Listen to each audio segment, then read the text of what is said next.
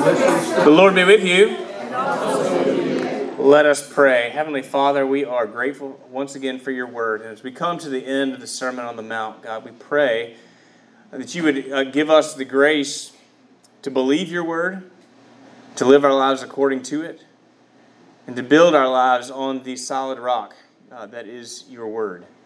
We ask, God, that you would uh, send your mercy uh, to this class, forgive the sins of the preacher, for they are many.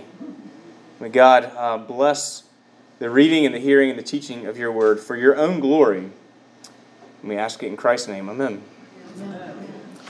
Uh, in case you uh, uh, have really enjoyed, on the off chance that you've really enjoyed the Sermon on the Mount, uh, uh, two, two really good resources, two of my principal resources. This is a small one. I think it's probably still in print. You probably still get it. Sinclair Ferguson. He's a Scottish theologian that I really like a lot. I've met him a few times. Uh, Sinclair Ferguson, that's just called The Sermon on the Mount Kingdom Life in a Fallen World. It's really heavy on the first half of the Sermon on the Mount and less, and, and the Beatitudes, um, but and less on the others. But it's, it's, still got some really good. And then this is John Stott. Uh, the Bible Speaks Today is a great commentary series, but this is um, there is a commentary on Matthew, which actually I don't really like that one that much. But I really that's it's not Stott, it's. Uh, there's somebody else, same series, Michael Green, who did that one. But John Stott, just on the Sermon on the Mount, fantastic. Really accessible. Uh, I really like this series. In fact, I think I probably told you before. My dad uh, has, for his devotional for years, has just gone through the Bible Speaks Today commentary, like five or six pages a day. He just reads the chapter, uh, reads the, the verse, gets the commentary. It's not just Stott, it's a lot of different he stopped before he died was the uh, was the series editor, but it's still still in print, still a great uh, series that I highly recommend. All right, so we have been in the Sermon on the Mount now for we've done six weeks. This is our seventh and final week on the Sermon on the Mount. So you know, you know that the Sermon on the Mount is the description of the what kind of life? Repentant. Repentant. Oh, A plus gold star for you all the repentant life. Repentance is blessedness. Repentance is not shame. Repentance is blessedness. Repentance is how you get to be poor in spirit and how you come to mourn your sins and how you become humble and meek and how you hunger and thirst for righteousness. All those are the things that God says are blessed. That is the state of blessedness.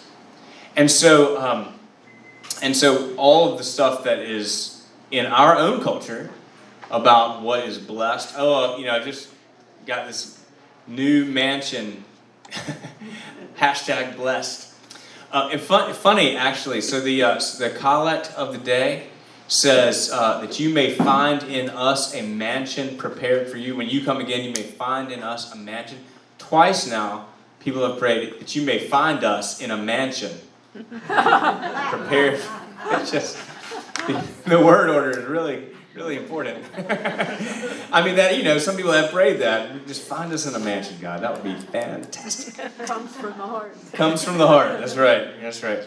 Uh, so uh, blessed are the poor in spirit. And so again, just I hope I hope I sound like a one string guitar to you talking about poverty of spirit. And guess what? I'm going to talk about it several times today.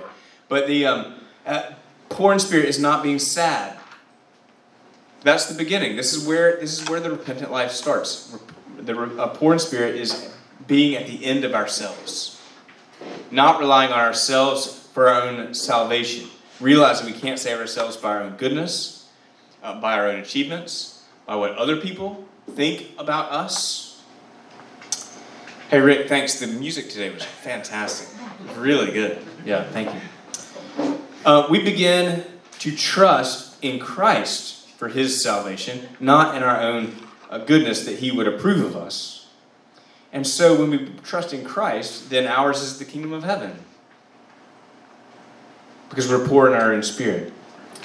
And so we then, because we've received that grace, we know that we receive that grace, we begin to mourn our sins, and yet we're comforted in that. And we begin to, um, that humbles us because we've been forgiven, and um, and we will be satisfied uh, in our uh, humility, and we will um, have we will begin to hunger and thirst to be like Jesus, to hunger and thirst for righteousness, and on and on. We become peacemakers, reconciling others to God, and and what that makes us is the salt of the earth, which is to say, we're the ones tasked with um, bringing zest and uh, flavor uh, and preservation and healing to the world in the name of Jesus. We are the light of the world. We expose things in the darkness, not to shame anyone, but to, to reconcile and to bring hope.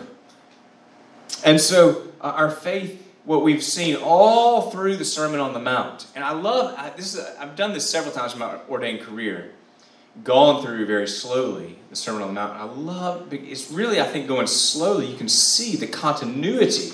Sometimes we just read it fast in one sitting, which is a great thing to do, but it can kind of seem a little disjointed.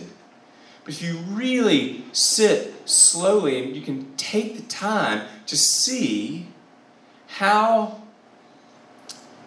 continuous, how, much continuity, how much integrity there is uh, throughout the Sermon on the Mount. Um, and what he said is that our faith is internal rather than external. What do I mean by that? I've talked about a lot. What do I mean by our faith is internal rather than external? Is it like the Pharisees where they were big on showing their their holiness, whereas ours is internal. It does. It's not on for display or to be reviewed or admired or anything. It's that's right. So in contrast to what Jesus calls the hypocrites or the the Pharisees, speaking of the Pharisees, uh, it's, we don't live a faith that's on display looking for the affirmation of others, which is not to say our faith isn't on display because we're the light of the world. But it's, it's internal in the sense that we do it because we love the Lord. Now, people are going to see you do righteous things. And it's a trick. Mm-hmm. To, to um, well, that's just not trick. It's a, it's, a, it's a discipline to continually give in sincerely give that praise to the Lord. Because you can tell me I did a great sermon. I was like, oh, praise the Lord. You know, just, just, I just want to give all the credit to the, you know, like it's just really easy to do to even say the words. It's, you know, it's a discipline. It's a discipline. And I'm not, I'm not always great at it. Sometimes I love it when you tell me I, that I'm a great preacher. Um, I'd like to hear it again. So, um, but, uh, but it's, but, I mean, I really do try to, I used to say, oh, no, you know, and that's not kind because you're giving me a compliment. But I, so I, it's been it's a task to say thank you and mean it, but also not give the glory to myself. And you all have the same thing in, in so many different ways. Um, so the Sermon on the Mount shows us that, that, that our faith is in, that authentic faith is, is done in love and not in uh, duty. That is internal rather than external uh, where um, that we love God rather than we love how pious people think we are. Um, we love God rather than how pious we are in comparison to others. Like that guy over there, boy, he's really he's messed up. I don't know what he's doing in church. You know, this that's the Pharisee and the tax collector. You know, Jesus had, had a whole and a parable for that. Thank you, God. Thank you for all the blessings in my life. And especially that I'm not like him. You know, like that's yeah. That is a that is not far down the slippery slope. I promise. But it is uh, so it shows us Sermon on the way, uh, Sermon on the Mount shows us a better way, but it is not your best life now. Right? It's not. Lord, find us in a mansion. You know that's um, it is uh, find in us a mansion prepared for Him. Um, it's the way of the cross, isn't it? That's I mean that's really what we're talking about, described by Jesus. He doesn't have that la- he doesn't use that language here because he hasn't been to the cross. But what what the um, what the Sermon on the Mount provides is a bar beyond our achieving. Be perfect, as your heavenly Father is perfect. And so that leaves us on our knees crying out for a Savior, and yet um, to live it practically is to say that we've received it because we're poor in spirit. We've received that grace, and so we're hungering and thirsting for righteousness. So we, um, it, it is a life that is rooted in grace. It's a life we can't achieve on our own, but by grace, we can begin to live like this, and it's root. So it's always rooted in God's grace. And what Jesus says is actually, this life actually lowers our anxiety, which I don't know about you, I could use a little of. I could use a lot of a lowering of my anxiety. If I am feeling anxious, now I'm, I'm not talking just about chemically or, or clinically, but because that needs to be treated professionally, but, but can I at least examine uh, the things I'm putting my trust in if I'm if I'm feeling anxious? For instance, if I'm feeling anxious because I, I know I'm supposed to call somebody back, then perhaps am I putting is there an idol of their their approval uh, in my heart? That's something. To, I mean, it's just something that I have to think about. What about you? What what what um, causes you anxiety that might expose an idol?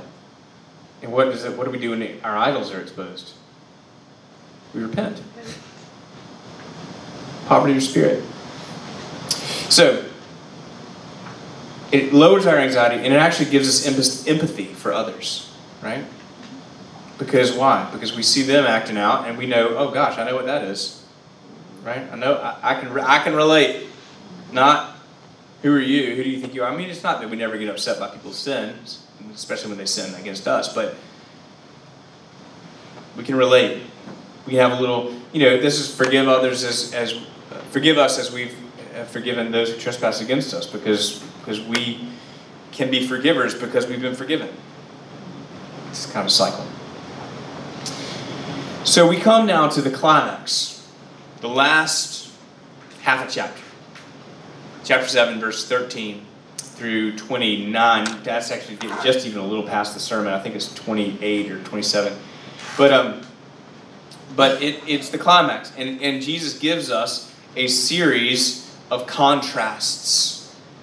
So he's talked about uh, the golden rule. Really, the golden rule is, is actually sort of, that's verse 12, right before they are do unto others, uh, was this translation. So whatever you wish that others would do to you, do also to them. For this is the law and the prophets. The gay, you're a, just a good enough guardrail is this. I would want to be treated this way, so I'm going to treat others that way. Um, and so then Jesus begins to give us choices, and it's not a series of choices. It's either there's two choices, either or. And, and frankly, uh, we might we might like for Jesus to give us a few more options than he gives us, right? In fact, Anglicanism is built on the third way, right? The via media, the middle way. And, um, and, and what, where that comes from is we're not really, we're certainly not Catholic, we're Roman Catholic, but not exactly Protestant either. We're kind of we're, we're a, a, middle way. That's that was really the first sort of iteration of that. And then as theological arguments came about people who were more Catholic or more Protestant, um, then we would say, well, you know, the, the, the real presence, the sacrament, was really one of the, the hot topics early. Well, it's it's uh, it's not simply a memorial, but we don't believe it's the the the um, the actual body and blood either. It's it's both.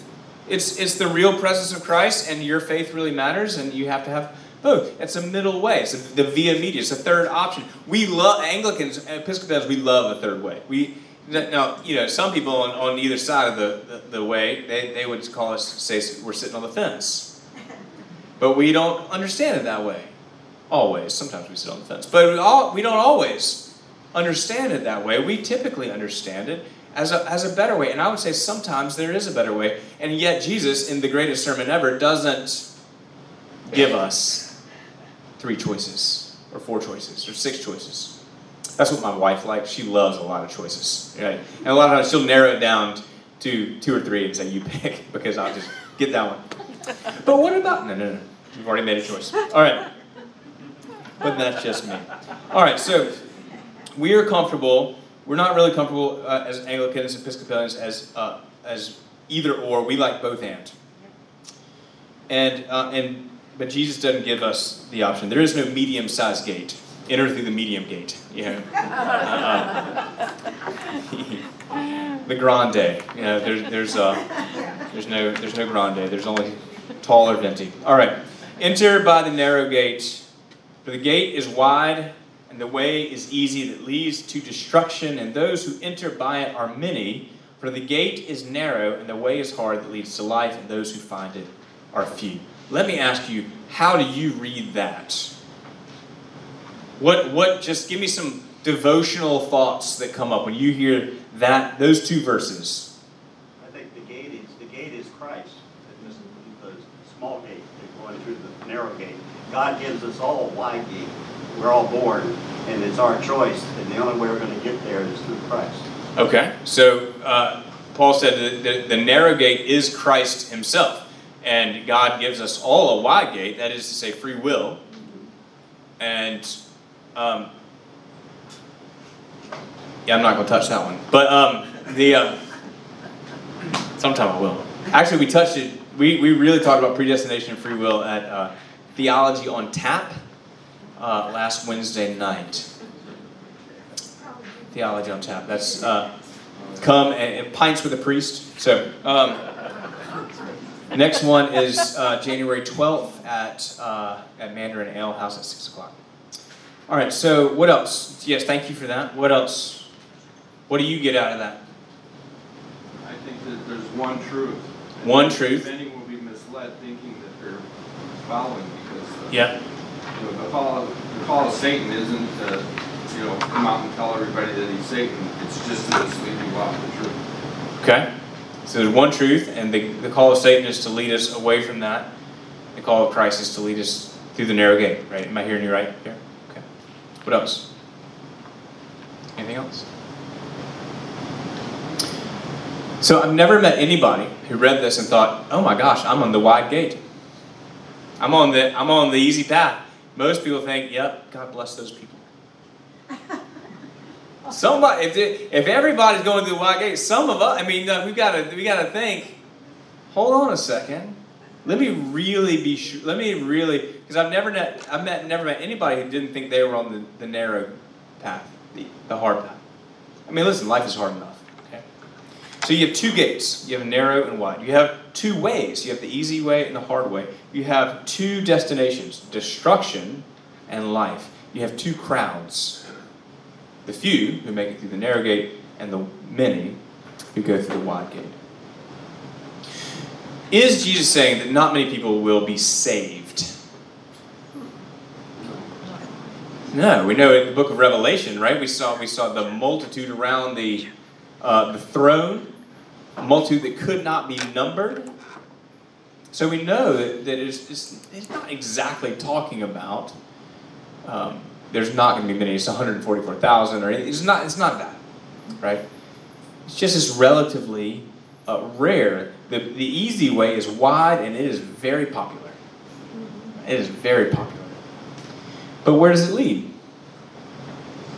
Destruction. I wish he wouldn't talk in these stark terms, don't you? And be a little. Come on, Jesus, be a little softer. Then he'd be in the middle. Then he'd be in the middle. mm. Probably with. No, no, she, she, she fed right into what I was saying. He'd probably have a black shirt and a collar on, wouldn't he? Um, the hard way is narrow and rarely followed. But it leads where? Salvation. To salvation, to life, Jesus says. That, yeah, Chuck, go ahead. I might be jumping the gun here a little bit, but this is you put the capstone on the the perfect life here, right? You, you're at the end of the sermon. You put the capstone on the perfect life, and he's saying that following everything he's done in the Sermon on the Mount here, that's hard, and this is all pre-cross, so he hasn't gotten to the point where he's offering you the third way, which is salvation through him. Okay, well, I'd like to think more about that. Josh, for those online, Josh said um, that he hasn't gotten to the cross. He hasn't, he hasn't created the third way for us. So what he's describing is, is very so, hard. So to get salvation by actually living the perfect, absolutely 100% dead on right, perfect, repentant life is extraordinarily hard. Impossible. Impossible, yeah. Yeah, it's impossible. It, it, but, but it's not. Yeah, but even even on this side of the cross, it's still hard. Yeah. Oh yeah. yeah. I mean, it, it, it is. So, um, what might be the easy way? And what might be the hard way? living to yourself is brings you to destruction. Self indulgence. Jesus said, I am the way, the truth, and the life. No man comes to the Father but through me. Yes. He is the gate, of course. And uh, to put our faith totally in his work on the cross for us is not always easy. Rarely easy. Doc said that um, to put our trust in Christ totally is not easy, and, and it is it's just a moment, my moment thing of repentance, isn't it? Because we always want to take it take it back. What else? So self, uh, a life committed to self, self indulgence, self promotion, right? The kingdom What- itself, yeah. Yeah, this is called strength of spirit, right? It might be it might be called strength of spirit, as opposed to poverty of spirit, wealth of spirit. The hard way is poverty of spirit, right? Trusting the Lord, lean not, trust in the Lord with all your heart, lean not on your own understanding. In all your ways, acknowledge Him, and He will make your path straight. Proverbs three. It is uh, those words are true. This is the way of the cross, and it is very, very hard. I would begin to tell you that I have mastered not trusting in my own understanding. In fact, I'm explaining to you everything I understand on the Sermon on the Mount. But having an internally oriented faith, a loving, a personal, an intimate relationship based on grace and not on our own behavior, not on our own goodness or accomplishment or the, what other people affirm in us, but trusting God's affirmation. So, how, why do so few find this way? This is hard. Okay, it's hard. It's hard to give up intellectual. self-control. Give up control. It's hard to give up control. And control, yes, I know a thing or two about not giving up control. Um, I, re- I remember the day I realized I was a control freak, and I tried to control that. The culture It's tells so us true. to. Yes, sir. Uh, We I look at our it as- will by prayer. By- Pardon me? We bend our will. We bend by our prayer. will by prayer. I love that. Go ahead. Um, the in- intellectualizing, thinking of the Pharisees and Sadducees, where they had faith intellectually. But, like you said, it hadn't made its way Yeah, so to the heart. Katie's talking about move this the, the longest 18 inches in the world, right, from between here and, and here, and so um, so not just having intellectual faith, but having an emotional, internal uh, faith. I think I mean, those are all right, but but I would let me offer this as well, and that is that self-centered is self-centeredness is just natural. And, I mean that's just that's we're fallen creatures, and so we serve ourselves. We are the each of us, each of you, each of me. Uh, we are the center of our own universe, and so that's how we orient our lives. And there's there's actually some goodness about that as well, but not but from a religious, from a faith-centered salvation standpoint, uh, selfishness, self-indulgence, self-promotion is just natural, and it's pervasive and pernicious. Uh, so much so that we can use religious, pious language to bless our selfishness, never and never be the wiser. And so we uh, need to stay humble before the Lord, which is called poverty of spirit.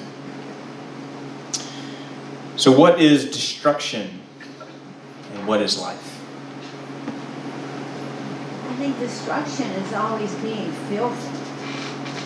Being fearful, Always being fearful. Destruction is always being fearful. fearful and anxious and worried about everything that's going on around you instead of being able to kind of just let go. Yes. Because again, exactly what she said, we all want to have control. Okay. Yes. The absence of God. The absence of God. Hmm. That is destruction. I mean, that would be hell, right? And so to kind of put those two things together, hell is not just a destination. I mean, I do believe in, in the actual existence of hell. But I also believe that we choose it. It's not that we're sent there because we weren't good enough, like go to your room. It's that that's we want. I mean, that's that's what a rebellious heart wants is to be God. And hell is getting your wish. And that there actually is, as C.S. Lewis would say, that there is in each of us uh, something that grows that it, that it will be hell. If we don't nip it in the bud or allow, allow, allow Christ to do so. So, destruction is a, a, this self indulgent lifestyle that can lead to the destruction of relationship, the relate, destruction of purpose, the rela- destruction of our health, and ultimately the destruction of our eternal life. But strength of spirit, uh, a, a strength of spirit, faith can lead to hell. But but a um, but life is is found by death. I mean that's that's the whole paradox of Christian faith. Dying to self brings us life. Okay. If we don't keep going, oh my gosh, we're good. All right. Um, Beware of false prophets, says Jesus, who come to you in sheep's clothing, but inwardly are ravenous wolves. You will recognize them by their fruits. Are grapes gathered from thorn bushes, figs from thistles? So every healthy tree bears good fruit, but the diseased tree bears bad fruit. And a healthy tree cannot bear bad fruit, nor can a diseased tree bear good fruit. Every tree that does not bear good fruit is cut down and thrown into the fire. Thus you will recognize them, the false prophets, by their fruits. False prophets are the prophets of the wide gate. Right this way, they'll say. They are wolves in sheep's clothing. How do you recognize a false prophet? They're on TV. on TV. Don't say that in a COVID world. We've all been on TV, man. I'm telling That's good. Um, yeah. Well, that's the thing. They're hard to spot, and they got a lot of people following them. And sometimes there's there's some pastors that I think are the real deal. Now, I don't agree with all his uh, the way that he even preaches, but I'll tell you, I think Rick Warren. I think that guy, purpose driven life. I think he's the real deal. I would have said the same thing about Bill Hybels and Ravi Zacharias. They're, they weren't. They weren't. So, I don't know, man. I don't. It's hard. So here's another. Here we had the first contrast was the, the wide gate and the narrow gate, and, and then those different things. We have here the good tree with good fruit versus the bad tree with bad fruit. I had a seminary professor, and he, this is what he would always say: "The problem is the root, not the fruit. The Problem is what? The problem is the root, not the fruit." And he was American, so I don't know why he would say it like that, but um. So in this sense, the false prophets, the, the, the falseness of the pro- prophecy, it doesn't actually originate with what they're saying. It's what they are. It's what their it's in their DNA. Or better yet, it is what is internal to their faith. It's who they are actually serving. Yeah, Keith. So, so Joe, that kind of goes in with like the prosperity gospel tells you about all the things that you'll receive. And I don't know we receive blessings, but we're really supposed to, you know, you know when it says things done and left undone? The left undone is, I think, what really, I mean, personally, I know that the undone, I go, I could have done that, you know, I did could have helped, I could have, could have, could have, could have, could have. But I think that awareness of that is where you ask God, help me to do the right things. Mm-hmm. But I've heard other ministers with this prosperity thing about how much money these people now are making because they're doing the right thing. You know, so they, they match the two. They've, they've matched. They haven't. They've matched strengths of spirit with blessing.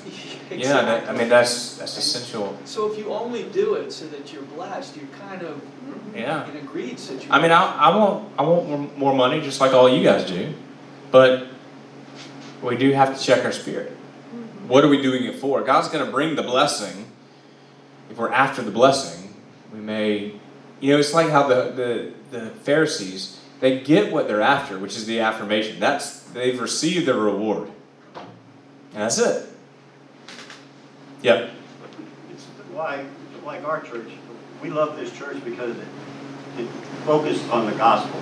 You go, you're. And you the know and the rector's so humble too. Right. Yeah. And the directors And the rector, humble oh, too. yeah. But the, uh, what you said over here, the prosperity, like the Joel, Osteen or somebody like that, that they, you know, they, they pull little bits and pieces out of the Bible, and then they put it towards the prosperity of how that's gonna better you. And I, it- it- to me- Yeah, I mean, I, I, I'm, I'm not the judge of Joel Osteen or Creflo Dollar or uh, Joyce Meyer or any, any of those folks, but um, I re, I do have a different interpretation, you know. So I would say that. Joe, Yes, false prophets to me are like a carnival barker. a carnival, false prophet's like a carnival barker. Go. Yeah, you know, they're, they're throwing everything at you to get you to come in. Yeah, right this way. Step right up. Yeah, step right up. And you've got to. They probably do things like food truck Fridays. Live nativity. Oh, we're gonna get a thousand people. You've got to be aware Building, of what they're saying Yeah. with, with God with you. That's right. Everything I say to you, should, you should test it against Scripture. Mm-hmm. Amen. Everything I say to you, I invite you to test against Scripture. And I invite you, please, to show me if you think I'm wrong. That has happened, and I have been said, you know, I think you're right. To tie Once, back what just you, kidding. what Yep. were saying, what you, oh, I'm sorry, behind us? No, no. Oh. To tie back what you were just, you know, saying with the carnival barker and the, the live activity or the, the food truck thing, you know, the tree and its fruit, you know, at this point, what's the fruit of that action, right? It's not to, you know, gain some worldly thing, it's to, you know, be a beacon of prosperity, a beacon to the Mandarin community and to, to bring people to, you know, yeah, to help people develop That's their right. with Christ. No, we- So that's- that's, that's the fruit of that action. And so if you were to judge somebody by the, the, the tree by its fruit, then that would be hopefully a good tree. Yeah, that's right. I mean, so I mean, what is the, the question then is what is the good fruit? What is the bad fruit? Good, fr- it's not bad behavior. Because I mean, look at the prodigal son, or, or the elder brother in, in that. Like his behavior was great. He was separate from the father. You know, his, his it wasn't the behavior the problem. It's who the fruit is who you're doing the glory. Who gets the glory? The glory is the fruit. It's what's in your heart. Yeah, well, it's not just what's in your heart, but who is, is yes, I mean, yes, is who it's for. It's the who gets the glory. Now, I don't know if you guys have listened, there's a very popular podcast that just dropped its last episode called The Rise and Fall of Mars Hill. And all the staff has listened to it. It is amazing. It's really honestly, it's called The Rise and Fall of Mars Hill. It's, a, it's done by Christianity Today. It is one of the most impressive Christian media things I have ever heard. It is done so well. And it is about Mars Hill Church in Seattle, which was founded by Pastor Mark Driscoll. And I believe that Mark Driscoll really founded that church because he wanted people to know Christ. Now, again, I don't have the same interpretation of everything, I don't have the same hermeneutic as he does, but I, he really wanted people to know Jesus. And he did some amazing things, but he was so talented, and people came around him with so much money and so much fame, and, and the fame got to him, and it completely destroyed the church. Such that he ended up resigning, and the church of 15,000 people was closed its doors within eight weeks. Now they planted several churches out of that, but it was um, it's an amazing story, and as I've really been thinking. I'm about to write an article about it, um, so hold me to that. But I, um, it is because it's not just you know the question I've been wondering is well, what do we what is what does that have to say to a denomination that has zero celebrity pastors? Um, and and I think we we all still have the heart that wants strength of spirit. Um, I recommend that that podcast. All right, um, the scariest verse in the Bible. Verse verse begins with verse twenty one. Not everyone who says to me, Lord, Lord, will enter the kingdom of heaven, but the one who does the will of my Father who is in heaven. On that day, many will say to me, Lord, Lord, did we not prophesy in your name, cast out demons in your name, do mighty, many mighty works in your name? And then will I declare to them, I never knew you. Depart from me, you workers of lawlessness. These are people in the church. It is. I mean, it's. It. I, I can actually feel myself getting emotional. Um, it, it is. These are people who believed that they were serving God, They did amazing works. And something, this is that either or and not both and, there's something kept them on the outside. And God, whose name that they called upon and whose name they acted in, says, I never knew you. Depart from me, you workers of lawlessness. This is the same Jesus who said, uh, Whoever comes to me, I will in no wise cast out. Again, I have never met anyone, myself included, who thinks that they're going to be in the crowd who said, I never knew you.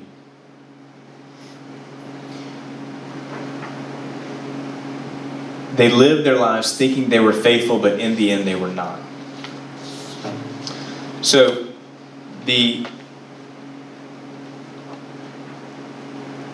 the uh, dividing line then is law. What is lawlessness? You de- depart from me. Why? Because you're workers of lawlessness. Chaos. Chaos. What else? Is was the elder brother a worker of lawlessness? We would actually look at the younger brother, the prodigal, in Luke 15 and say he was the worker of lawlessness, but he's the one who gets brought in by the Father. So, is Jesus? Did you have a revelation after this got written down? What what what is what's happening? How do we reconcile this? What is what does Jesus mean in this context, in the context of the whole sermon? What does he mean by uh, fulfilling the law? God is the God of the heart. He circumcises our heart. And he says to, to uh, guard thy heart with all diligence, for out of it come the issues of life. We should better serve God than man. It's all about the heart, isn't it? And God is God of the heart. And we don't think, well, thank goodness He's a God who doesn't look on the out, outward things like man does. He looks on uh, the heart, and I'm a good person, so um, so He must love me. No, poverty of spirit. We throw ourselves at the mercy of God, trusting that His His property is always to have mercy. Again, Martin Luther uh, said so insightfully that to fulfill the law is not simply to do the works of the law. Because the Pharisees did the works of the law, didn't they? They did it. They did it incredibly well. Paul said, as to the, as to the law, blameless. They did the law. Not simply that it is done, but that it is done in love for the Lord. This is the idea of am I doing if I'm doing it so that I get into heaven, then who am I actually serving? Myself. That's the elder brother. All the good stuff he did, he did so that he would get in, not because he loved the Father. Know, in the end time, it says, in time that uh, even the elect will be deceived. So we're all subject to being deceived, and it's something to really watch We are all subject to be deceived. Yes. And so what? We we we come we're not worthy so much as to gather up the crumbs under his table, but he's the Lord whose properties always have mercy. Don't you think the older brother expected a reward? Oh, he definitely expected a reward. And then he was overcome with a seven deadly sin. He was jealous. Yes. Mm-hmm. Yes indeed. So Yes. yes, his, his heart wasn't in the right place. Yes. Well, no, Alicia, you're right, but it was just, it's impossible to see when we're blinded by our own goodness rather than our own sin. That the, the younger brother could see what he was doing was not right. The, the good, it was the goodness. That's the, Phar- that's the Pharisee. It's very hard to see I got a their own question. goodness. I'm having a little bit of a problem with it. If these people, uh, you're saying that it's, it's what the heart shows. What about these people that think they've called on the Lord? They think they're doing the Lord's work. Isn't there an obligation to let them know that their heart is not true? The question that Susie says is there an obli- does God have an obligation and to, to let them know that the hearts are not true? And I would just say it's all in Scripture. Like I don't I don't really know how to answer that. And um, but I, I know that um, that Josh can answer and I got to go to church. But um, I will say this: like God can use anybody. Well, I mean, you think, well, how did God use? What didn't He use these? How did they do amazing works in the name of God? Well, God can use Nebuchadnezzar. God can use Assyria. He can use a self-oriented person for His own glory. But we go back again to being poor in spirit. And so I'm just, I'm just begging all of us, myself included, to be humble uh, before the Lord and to trust Him only. We examine ourselves daily. For whom are we doing what we're doing? Find the places that you're doing them for yourself. Repent. Confess. And, and find the joy in that. All right. The contrast, the next contrast is very straightforward. In every, um, build your house on the foundation. Build your life on the foundation of Sermon on the Mount. I mean, um, on the foundation of poverty of spirit, trusting in the Lord with all your heart. It's not everything, but it is the whole foundation. Um, and then what I really also want to talk about, maybe I'll talk about it in uh, January, but the uh, I want to talk about what is authority. Why did they think he spoke with authority? Um, paradoxically, this is the last thing I'm going to say. We find unexpected joy in knowing that we have been loved in our own unworthiness. I think that is the message of the Sermon on the Mount. Okay, we're not going to meet next week. We're not going to meet on the second. We're back here, starting with. Uh, we'll, we'll touch on the very end. What is uh, authority? They were astonished at his teaching because he taught as one who had authority. And then we will get into chapter eight. God bless you. Go to church. Thank you. Thanks for being with us. Say it again, joy in the knowledge of what?